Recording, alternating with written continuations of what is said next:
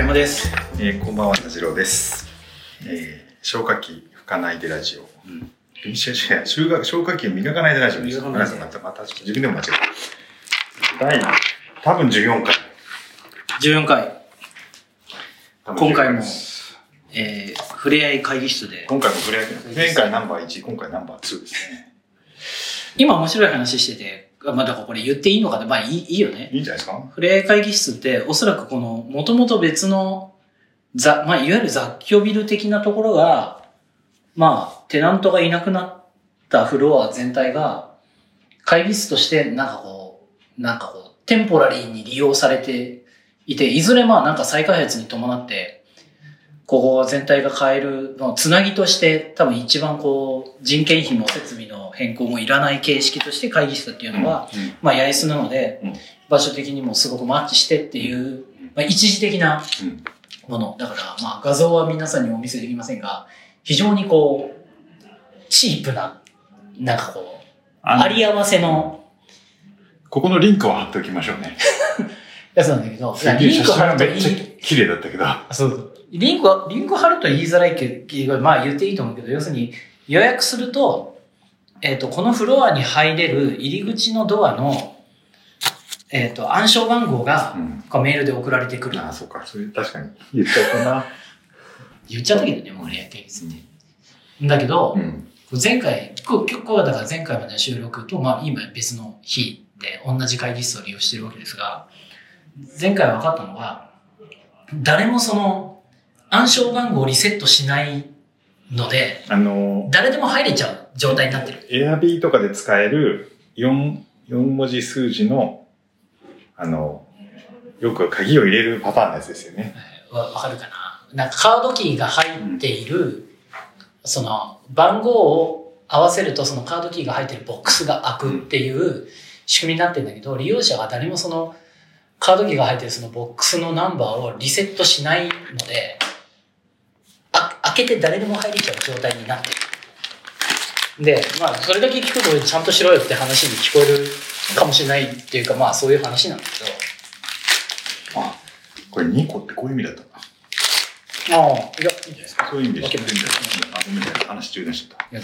えっと、なんだけど。なんだけど、僕はちょっといい、いい、これいいなと思ったのは、その、さっき言ったみたいに雑居ビルをこう一時的に別の用途にしてるので、ここに来る、これを目的に来る人以外は絶対このビルに近寄らない感じの場所なんですよね。なので、セキュリティが緩くても事実上何も起こらない。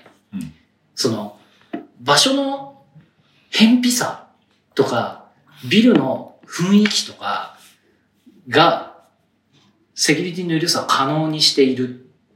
っていうことに今、こう入ってきながら気がついて、うん、要するに全てがオープンに、全てが透明に、っていう風になると、逆説的にどんどんセキュリティをちゃんとしないといけなくなるっていう現象が起きてるんだろうなって思って、うん、ちょっと面白いなと思った。うんうん、だけど、ね、あの、今、外交の設計とかやってると、あの、やっぱ今、塀を逆に、その、家とか設計するときに塀を作らないのが割と標準的な話になっていて、やっぱり塀を作ると塀の中に入って何かされたときにどうしようもないっていう話もあるので、うんまあ、良かれ悪かれなんでしょうね。でも昔はやっぱり塀があることが防犯だったし、やっぱりトレンドも、うん、だから結局ここも犯罪者に見つけられると、まあおしまいの。うん、やっぱりやばいと。言っちゃったから、うん、なんか誘ってることになるのかもしれないけど。ここは見つけられるとそれはそれで結構やばいと思うんですよ、多分。まあ、とはいえ何かが置いてあるわけでもないしね。いや、取引ですよ、取引。あ、そういうこと例えばその、なんか悪い取引とかですよ。悪い取引はさ、むしろちゃんとしたところでやるんじゃないの？こんなところでやらないでしょ。うん、お、あの、中村が、中村が、中村があります。これでも同じ中村ですね。同じ中村ですね。ナンバーいちと同じ中村。前、前、前、前回ぐらいかな。あの中村が何か。いや、でもこの中村はでも本当にひどい中村ですね。なんていうか。もうちょっとなんかやる気出してもいいんじゃないかっていう感じですよね、これね。あの、僕の、だからその友人の中村が描く絵は、ちゃんとした中村でしたよ。うん、ね。もうそれなりになんかこう、まあ、普通にインテリアとしても確かにいい感じだみたいな中条を書いて。中身もこれはあんまりな中村だけどね。印刷もなんかひどいし、額もひどいし。だってさ、それさ、僕思ったけど、額を買った時についてくるものをそのまま置いてんじゃないの？入ってんじゃん。あの、ね、フォトフレームとか買うとさ、ここは絵を入れるところですよっていう意味の。そうそうそうそう。なんか、ね、意味なく犬の写真とかさ、うん、白人のカップルの写真とかが入ってたりするじゃん。あれそのまま、あ、それ集めるの面白そうだね。ああ、確かに。そこに何が入ってるかっていうね。そう。あれって要するにね、もうあれなんだろうな。素材集のなんかやつを使ってるんだろうね。犯人。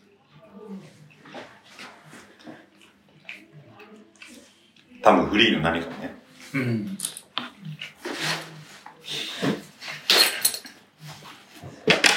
あ、そこにウェットティッシュが。え、あ、本当だ。ウェットティッシュあるじゃん。俺が海外しくティッシュを出してあげようと思ったら。あら。やっぱいいですね、貸し会議室。貸し会議室。ポッドキャスト録音向きですね。この前さ、はい、打ち合わせでそのモール店の。はい。打ち合わせで座右さんが言ったあのあれすごい僕ここのとこずっとそれについて考えてることがあって、座右さんが点伏せ、あのあ点伏せは下から書かない、書かない、えっと、下から見て書かない、上から見て書くものだっていう話ですね。そう、あれすごい僕結構ここには何かすごい面白い何かがあると思ってずーっとここのとこあれ以来ずっと考えてるんだけど、えっと、点伏せ図っていうのは要するにあの建築の図面で、天井の、なんていうの？天井の平面図。そうですね。天井に何が配置されているか書く図面ですね。だから、照明はここにありますとか、火災報知器をここにつけますとか、この部屋で言うとプロジェクターをここにつけますとか、そういうものが書いてある図面ですね。なんだけど、それが僕言われて、あ、言われてみればそうだったかもって、こうやって驚愕したのが、要するに、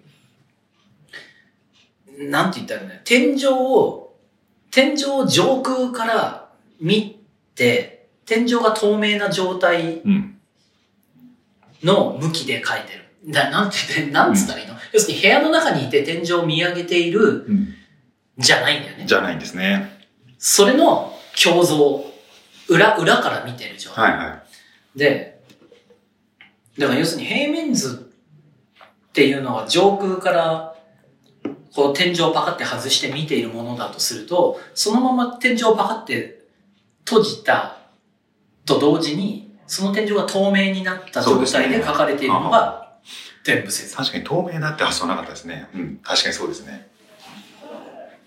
で、これだいぶ、それで施工ができるっていうことがちょっと僕、驚愕で。いやー、でも多分、まあ、あの、関係者は、うん、もうそっちに書かれてないとだ無理だと思いますね。いや、まあそうなんでしょうね。うん、でもさ、実際のその、ここだったらプロジェクター取り付けるとかさ、照明入れるっていうのは、それの反転した状態で確認しながら入れるわけでしょう。いや、まあそうですけど、具体的にその時のことを考えてみると、うん、図面はここに置くんですよ。あー、なるほどね。テーブルにこう、重力に沿って置くから。なるほど、あー、面白い。あー、そうかそうか。それって何なんだろう。いや、やっぱりこれすごい。ここに置くっていうのは今言ってるのは何つったらいいの？テーブルの上にドンとこう、平面図の形に合わせて点伏せ図も置くので。うん、まあだから床なりテーブルなりに置くと、うん、そのまま、うん、えっと、図面をこう見て、うん、右にあるものは、はい、そのまま上に見上げたらちゃんと右にあるもの。そうです、そうです。あー、おー、これ。まあでも確かにこれって結構こう、こう、高度な視点の話なのかもしれないですね、本当にその。あの、視点が星座をさ、はい、星座の早見表っていうのを子供の時持ってなかった、うん、あれも、いや、今でもいいのありますよ。そうそうそう、うん、子供がいると多分あるんだけど、季節と日にちと時間をこう入れると、今見える星座っていうのが見えるじゃん。はいはいはい、あれって点伏せ図の逆じゃん。そうですね。あれってこう空にこう置いて、やるじゃない、はい、だから、今言ったみたいに床に置くと逆になっちゃうんだよね。そうですね。確かに。なんだけど、世の中にある、例えば、えっと、でも、星座ってみんなあの向きで書かれてるのか。それはそうなのか。ああ、星座っていうのはいいですね。そこで星座出してきたのがいいですね。その、要は、急にその地球のある点だということが重要なわけですよね。あれだから、要は、うん、日本あれってどうだっけな、確か要は日本だったら大体これだってこと言ってますよね。そうそうそうそう、例えばあれアメリカで売るときはきっとですよ、その緯度と経度を多少こうなんていうか自分で調整できるように多分製図版そのものがな、製図版そのものが。そうだね。あれ厳密なこと言うと沖縄版と北海道版ではだいぶ本当に違うべきなんだけど、多分一緒なんだろうな。あれどこに初めてだろう、東京なのかな、それとも明石なのかな、うん、そう。でもさ、東西方向のズレは全くあれできますよね、調整できますよね。だから南北方向だけはできないんですよね。そうだね。そうですね。どっちなんですか。まあ東京でしょうね。東京なのか。ああ、でもそっか。明石ってどういうことですか。真ん中ら辺がその辺になるってことですか。いや、あの、日本の基準になってる、日本の統計ひゃくさんじゅうごど、北緯なんていうのは、東京じゃなくて、あれ、明石。あ、そうなんですか。えー、なんで明石なんでしょう。なんで明石なんだっけ、それ。本州の真ん中が明石なんですかね。どうなんだろう。いやー、だって沖縄とか出たら、やっぱり、ぐっと下に下がるような気がするんで。そこまで考えていかない。いや、なんか天文学が、近代的な天文学が輸入されたとき、その中心の天文所が明石にあったからとか、えー、なんかそんぐらいの理由が、いや、わかんないわかんない。これ全然僕、忘れた。調べた気がする。それは調べてみましょう。なぜ今調べたかというと、今ね、録音をね、iPhone 使ってやってるから iPhone でググれないんだよ。いや、その、え、これね、あの、あれなんですよ。結構ね、大変なんですよ。後でテキストは、適正な座汁を起こしてるんですけど、あ、そう。で、テキストを起こすと、必ず、その、あれはね、なんだっけな、つって、低温のなんか会社がつって、結局俺低温、低温株式会社を調べて、はいはいはい、すいません。超低温株式会社調べた後、そうそうそう、結局それ面白くて読み込んじゃうんですよ。そうそうそう。で、これはどういうことだとかで、いろいろ読み込んでいくと、もうどんどん、あの、時間が経っていっちゃうっていう。あ、でも結構あれ、あれで振り返ると、番組が俺的にもそう一層面白くなるね。復習になってる。そうそう。いや、天伏せ、そうか、地面に置いて、それって不思議だな。なんてなんだろうな。なんだろう。なんだろう。いや、だから、あ、あれからずっと僕考えて一つ、一つ思ったのはね、これまただいぶ飛躍があるんだけど、はい、その、天井、さっき言った僕はだから、ちょっとまた、じ、実際その図面をどういう風に見るかのシチュエーションに想像が至ってなかったから、不思議だなぐらいにしか思ってなかったんだけど、さっきから言ってみたいな、その天井が透明、だっていう風な見え方なのに、急に見えるんだよね。裏から見る。で、その、これすごい、すごいまた例によって飛躍してんだけど、我々マスクをするようになってさ。だいぶ飛躍してるね、これは。だいぶ飛躍してる、はい。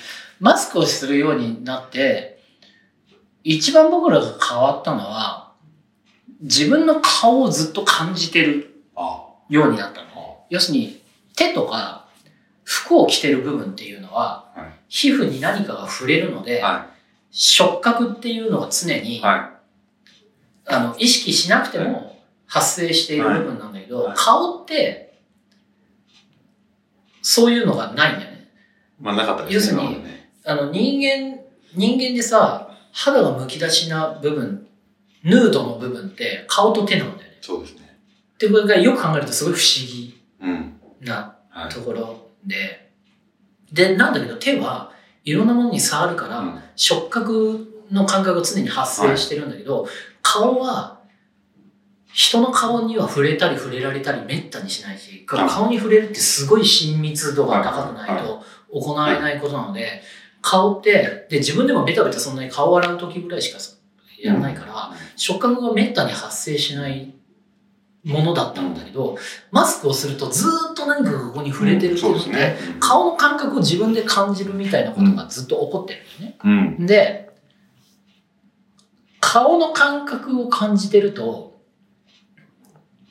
これ一応確認しますけど、天伏せずになるんですね、話はなるよ、なるよ、急速になるよ。顔をずっと感じてるとふと思ったのは、その自分の右のほっぺたを右に感じてるんだよね。はい。で、それは自分の顔を裏側から感じてる状態と一緒だと思った。要するに鏡を見てる状態と一緒だと思った。要するに鏡に映った自分の顔は左右反転してるって言うけど、してなくって、自分の右の頬は、頬は鏡を見たとき、向かって右側にあるじゃん。うん、そうですね。はい。なんだけど、あれはみんな胸像、あの、反左右が逆になってるって言うじゃない。はい。要するに向こうから見たら、はい、僕にとっての右の自分の方は左の方だから。はい、で、鏡に映っている状態は左右が逆だってな、言われてるけど、はい、逆じゃなくて、はい、自分の顔を自分で感じている状態っていうのは、自分の顔を内が、自分の皮膚が透明になって転ぶせずの状態で見てるのと同じ状態だっていうことに気がついたの。ああ、なるほど。少しわかりました。要するにね、部屋の中にいて天井を見上げるっていうのは、うん、他人から見た自分の顔と一緒なんだよ。なるほど。要するに左にあるものは左に、向かって左にあるんだけど、はい、天井自身からしたら、天井自身天井自身からしたら、今日のパワーワード天井自身天井自身からしたら、それは俺にとって左じゃなくて右なはずなんだよね。そうですね。そう。でね、要するにここに、こ, このことに、あの、あの話だ、座次郎さんが天数逆なんだよねって言われて、はい、いっしゅうかんぐらいでこのことにハッと気がついて、うん、あって思った。要するに、うん、我々自身にとって我々の皮膚って、えっと、透明、視覚的に言うのであれば、透明なものとして内側から裏側から感覚している。うん。はい。んだ。で、マスクをしたときに、感じている感覚っていうのは転ぶせずと同じ状態で、我々皮膚を、うん、と透明なものとして視覚的に認知しているのと同じような状態が触覚では起こっている、うん、このマスクこのマスクの図版みたいなことですよね。要はこれをどっちから書くかみたいな話に近いんですよね。えっとそうそうそうなんだけど、でここでもう一個気がつくのは、自分の皮膚を感じるっていうのも変な言い方で、うん、触覚って変でさ、やっぱり、うん、だから触覚って変でっていうか、僕はこの時思ったのはむしろ視覚が変で、やっぱり視覚はその向きが発生するので、相手から見た時とか自分から見た時っていうので反転っていう言い方が発生しちゃうんだけど、我々あの人間っていうか、少なくとも近代の人間っていうのはすごく視覚的な生き物なので、視覚の方が正しいと思ってるんだけど、多分視覚の方がおかしくて、皮膚ってその向きが発生しないじゃん。要するにマスクをして今自分の皮膚を感じるって言って、みんなふーって思ったり、普通に受け入れてると、受け入れたと思うけど、視覚優位の感覚からするとこれだいぶ変で、だって誰も皮膚に触れていないわけじゃない。自分で皮膚に触れているわけでもなくて、か本当は厳密に言うと感じているのはマスクの表面なはずなのに、マスクの表面が当たっていると我々は自分の頬を感じちゃうんだよね。でこれは要するに触覚って触れた途端、触れる側と触れられる側が区別がつかなくなるんだよね。うん。うん、確かに。で、これ僕、これ、これ、ここ、こ、この先飛躍するとすごく、本当に飛躍するから詳しいことは言わないけど、うん、キーワードだけ言っとくと、言わないんですよ。キーワードだけ言っとくと、セックスの本質ってこうそういうことだから。ああ、なるほど。触れた途端、触れた、相手が触れたのか自分が触れたのかが区別がつかなくなるっていうのがセックスの本質で、すべてのポルノグラフィーが異常なのは触覚が発生していなくて視覚的だからなんだよ。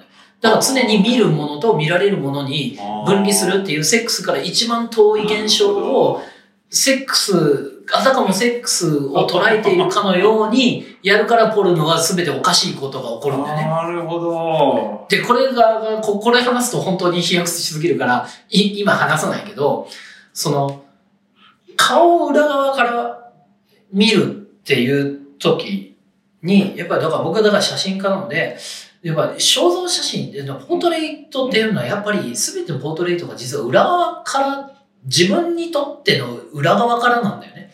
ああ、なるほど。はい。はい、本当で、鏡の方が反転してるって我々思ったけど、やっぱり鏡ってすごく不思議かつ重要なもので、やっぱ鏡に映った自分の顔が本当なんだよ。なぜなら、触覚ではああいうふうに感じているはずだから。っていうのを、転ぶせずから思ったっていうことを言いたかった。いや、非常に興味深い話でしたね。私がその話を聞いてて、一個、一個だけどうしても言いたい話があって、それは、あの、俺が左利きだということとかも関係してるんですけど、面白いね。要はね、右と左の話ってよく出るんですよ。うんうん、で、あれって、その、なんか鏡だと反転するとかいうのが、うん、なんか俺は怪しいっていうか、うん、なぜ右と左が鏡だと反転するかは誰にもわかんないみたいな、なんかその、そういうのがご小学生が面白がって言ったりするんだけど、うん、で、それについて別にそんなに深く考えたわけじゃないけど、でも昔子供の頃から右と左をよく間違えるわけですよ。で、要はその、あ, あなたは、その、箸を持つ方が左だとか、その、よ、よ、その、あるじゃないですか、その定番の流れが。うん、で、あの、で、右に曲がってくれとか、左に曲がってくれとか、いちいちすごい悩むわけですよ。ああ、わかる。あの、え、えっとね、人口の何パーセントが結構な割合の人たちが、すごくそれに悩む。あ、そうそう、その、なんか左右網。そうそうそうそう。で、そう、まあ、左右網的な部分があるわけですよ。左右網と言われるところまでかどうかわからないですけど、実は今でもパッとは答えられないです。うん、でも、その右と左について考えたときに、鏡の中の右と左に考えたときに、やっぱり右と左っていうのは、さっき言ったように、実は視点の話っていうか、うん、要は、あの、どっちかが前を、要は、前方を決めるところがまず大事なんですよ。あれね、左右の問題じゃなくて、後ろ前の問題なんですよね。そうですよね。ベクトルの話と、実はでももう一個あって、その、ベクトルの話と、あと重力の問題もあるんですよね。ああ、そうだ、うん。で、これは実はさっきの見物の話に戻るんですよ。ああ、ああ。要は、その、どっちが下かっていうのをまず決めるわけですね。で、上と下っていうのは基本的に重力のある世界ではすごく決めやすい。うん、だからいつも決まってるから。うん、で、建築も彫刻もみんな重力と戦って生きてるので、うん、で、それはあの常にあるんだけど、でも右と左の方向性によって変わるから、右と左が逆転するみたいなことを鏡で言い出すわけですよ。うん、でも鏡では、その上と下は逆転しないのがなぜかわからないと言うんだけど、いや、だから右と左も上も下も別に何にも逆転してないわけですよね。そうそう、ただ視点だけが反対向きのものを、あの、向こうからこっちを見てる人の視点を拾い上げて、右と左が逆転してるんだみたいなことを言うんだけど、そうそう、右と左っていうのはまず重力が決まって、ベクトルが決まって初めて決まるものだから、うん、その、さ、じ、じ、その実はさっきの、その、どこかその、天伏せの話結構似てて、うん、天伏せは床に置いて、うん、重力に沿って床に置いて、で、それから右とか左を決めるものなので、うん、だから合ってんですよ。あの、ああ、そう、そうじゃないと、うん、結局ね、みんなわかんないんですよ。うん、その、現場の人も何も想像ができないというか、うん、多分、その、正しく下から見上げた天秤をもらっても、うん、実際の現場で働いてる人たちは、ちょっと、なんかちょっと困るっていう、そう、ね、そうなっちゃうんですよ。そうだよね。いや、だあると思いますよ。いちいちこうやって手を上げる方法も。そう、ね、あの、製造を見るようにして見上げる。それはでもやっぱり大変だと思うんですよね。うん、いや、そうだ、やっぱね、視覚がベク、さっきのその今の言い方で言うと、視覚がベクトルを含んでいるというふうに思われているので、右と左がすごく問題になるだけで、本当はそうなんだよね。そのまそう前後、前後及び裏表の問題であって、左右の問題じゃないんだよね。うん、なんか俺、その、さっきのね、その、右と左の方法の話も、だから、なんか、こう、ちょっと混ぜ返したくなって、うん、誰が、その、面をついてる方、前だって決めたんだよ、みたいなこと言いたくなるわけですよ。ああ、そうです。それはそうです。要は、左肩って言うけど、うんうん、その、俺という、もし中心があったとして、じゃあ、うん、えっと、俺の左、左、背中が左、背中とかが超難しくて、うん、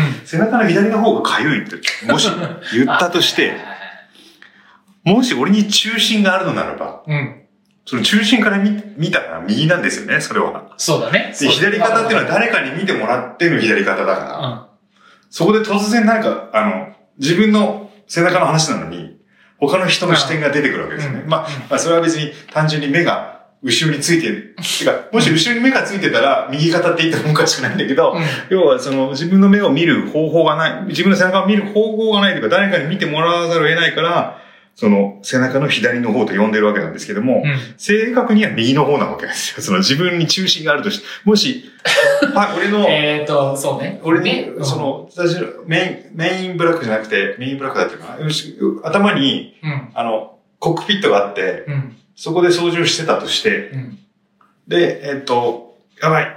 背中の左側に何か損傷を受けたってなって、こうやって、運転席をグリーンって返したら、うん、それは左肩なんでしょうかっていう。そうそうそう。俺は右肩なんじゃないのって言いたくなるので。いや、だから、あの、軍事用語でさ、ごじの方向とかくじの方向っていうのは多分それがややこしいからじゃない？振り向いた途端、右と左が逆になるから。そうですよね。組み立てもあるしね。そうそうそう。だからいいですよね。だから、か、はっきり、その。ちゃんとしてるというか、わ、わかってる。あれ、あれが定着するまでに多くの間違いが起こって大量に人が死んでいったんだろうなっていう感じが。今言われて僕が思ったのは、その右か左かっていうこと自体が、その、例えばね、えっと、僕は今、右、右肩、左肩みたいなことを言ったときは、案に僕の真ん中に中心を設定したと。そうですね。そうですね。上で、右と左っていうのが発生しているわけですね。はいはい、なんだけど、これが、例えば、座次郎さんと並んで立った。はい。並んで立った時に、右に座次郎さんが立ってて左に僕がいるってなると、僕の右肩も左に属するようになるじゃない。うん、そうですね。で、要するに、あの、右か左かっていうのは、中心をどこに設定するかで、コロコロ変わ、変わるものじゃない。そうですね。で、これさ、スケールによってどんどん変わるんだよ。で、も、もっと大きく し, して、例えばここだったら、えっと、東京駅に線をビッて引いたら、うん、さっき、座次郎さん右で僕が左だったはずが、僕ら一緒の側になる。まあそうですね。はい。じゃないで、それは日本海に線を引くと日本全体が。そうですね。でも。その、だからその中心をどこに引くかっていうのは、極めて本当は恣意的なはずなのに、うん、あの、あたかも、絶対、僕には右の肩と左の肩があるっていうふうに思うっていうことの、なんか不思議さっていうか。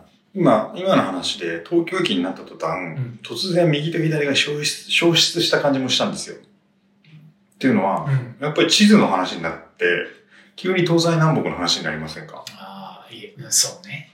要は二人で並んでるところまでは、右と左。なんか右と左だったのに、ベクトルがなくなるからだね。突然地図になったら、なんかあ僕だからあのノースアップでかんいきなり考えて、要するに北が上ってなするのってこうベクトルを含んでるから、うん、南北の線をグイッと頭の中で引いたね。だからこっちは右なんだね。今我々がいるやつは右で丸の内側は左、うん、って思ったけど、でもそれは本当はどうとでもできる。そうそうなんですよね。だからやっぱりそうなるとやっぱり地図の世界になるし、もしかしたらこれって。いや、これはね、ちょっと大山さんに話した話なんですけど、よく出てくるうちの妻の話なんだけど、これね、ちょっと俺正確な言葉を思い出したいんだけど。これ一回切る？どうする？あ、もうそんな感じ？今ね、にじゅうなな。えー、じゃあ、一回切りましょうか。いや、いい、いいけど、どっちでも。その不満なら。いや、不満じゃないです。別に全然不満じゃないです。でも、この妻の話、いや、妻の話だけさせてください。えっとね、ごめん。えっとね、えっと、要はね、えっと。いや、この妻の話はきっと長くなるんじゃないか。いや、長くならない。そんな長くならない。えっと、てか、もし長くなりそう、あ、それは長くなるよってなったら、そこで番組切ると、ちょっといい引きになるから、あの、ほら、男の人って地図見るの得意じゃないですか。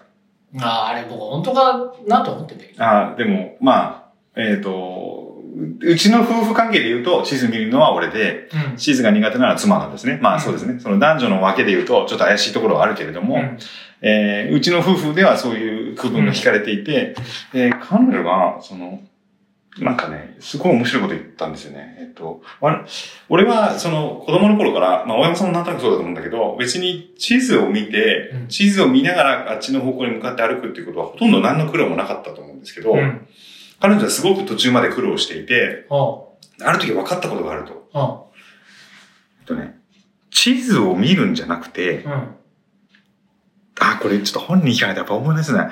えっとね、地図を置くんだみたいなこと言ったんですよね。あ、違う。地図の中に自分がいるんだ。ああ、でもね、それ、時々いろんな人から聞く言い方。あ、本当ですか？だね。なん、どう、どう、な、なんていう。えっと、要するに、でっかい、その目の前にあるちっちゃい地図を実空間にでっかくわって置いたような状態が想像できないと、うん、その、要するに地図と現実世界の一致のさせ方っていうのは、うん、多分いる、人によって違ってて。あ、なるほど、なるほど。その、あ、あるいは逆に自分が今立ってる自分の、っていうのちっちゃい自分をこう地図の中に置くことができたら大丈夫みたいなことを言う人はよくいる。あ、そうなんですね。だやっぱあるんですね、その、そういう、その、要は、地図ネイティブというか、ないですよね、そ、そんな経験。僕はね、その一致のさせ方をしたことがない。あの、で、じゃあどう一致させてんのかって聞かれると、どう一致させてんだろうな、難しい。俺ね、この話で大山さんに話した話あったんで、えっと、これは次の回にしましょう。やっぱりそう。いや、これはね、ちょっと大きいテーマなんですよ。